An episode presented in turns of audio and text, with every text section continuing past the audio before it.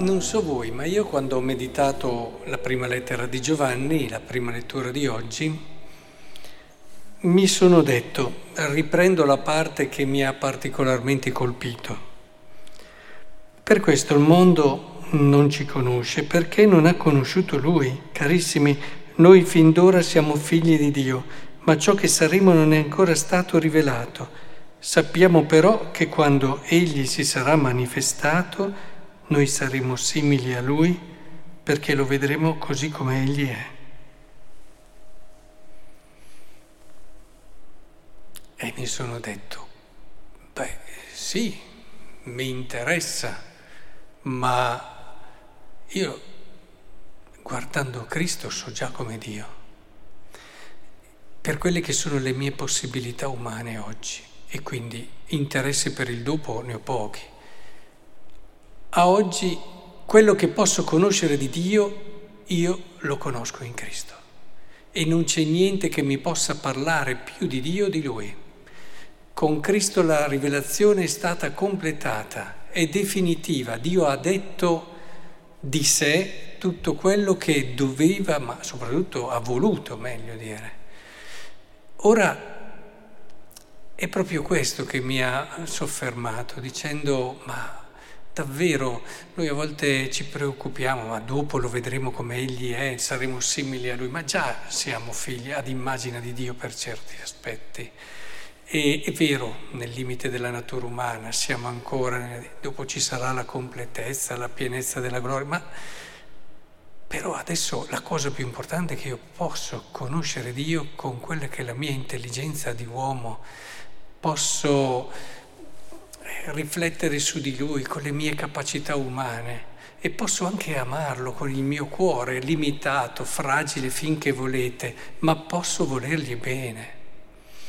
E, e questo credo che dobbiamo soprattutto considerare in questo momento della nostra storia personale e vita. Il dopo lo vedremo, ma intanto abbiamo questa possibilità.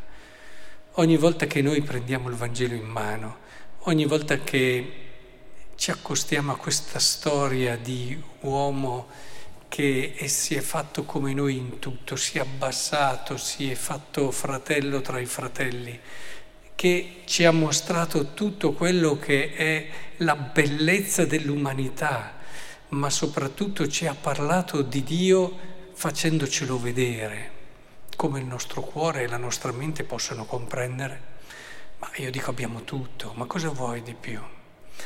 Prendere il Vangelo, trovare questa persona, trovare Dio e imparare ad amare il Vangelo, a farne il testo fondamentale, ma non perché è un bel testo di sapienza, un bel testo, ma perché c'è Gesù e, e, questo credo che sia importante e fondamentale nella nostra vita. Tutte le volte che ci accostiamo all'Eucaristia, noi abbiamo Lui, abbiamo Lui in tutto quello che è.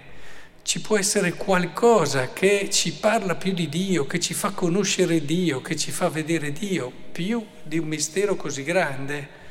E perché l'Eucaristia che riceviamo illumina la nostra mente, ci rende davvero capaci di conoscere meglio Gesù Cristo, perché non siamo mai così uniti a Gesù Cristo come quando riceviamo bene, bene l'Eucaristia. Ecco allora che vorrei davvero che ci fermassimo a riflettere sulla grande opportunità che abbiamo.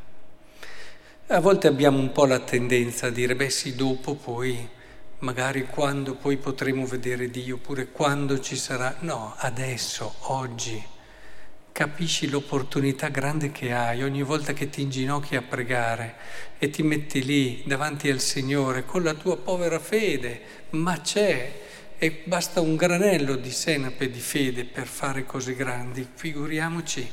Mettiti lì con fiducia, non fermarti ai tuoi limiti, ma cerca, cerca di vedere Dio, attraverso Cristo.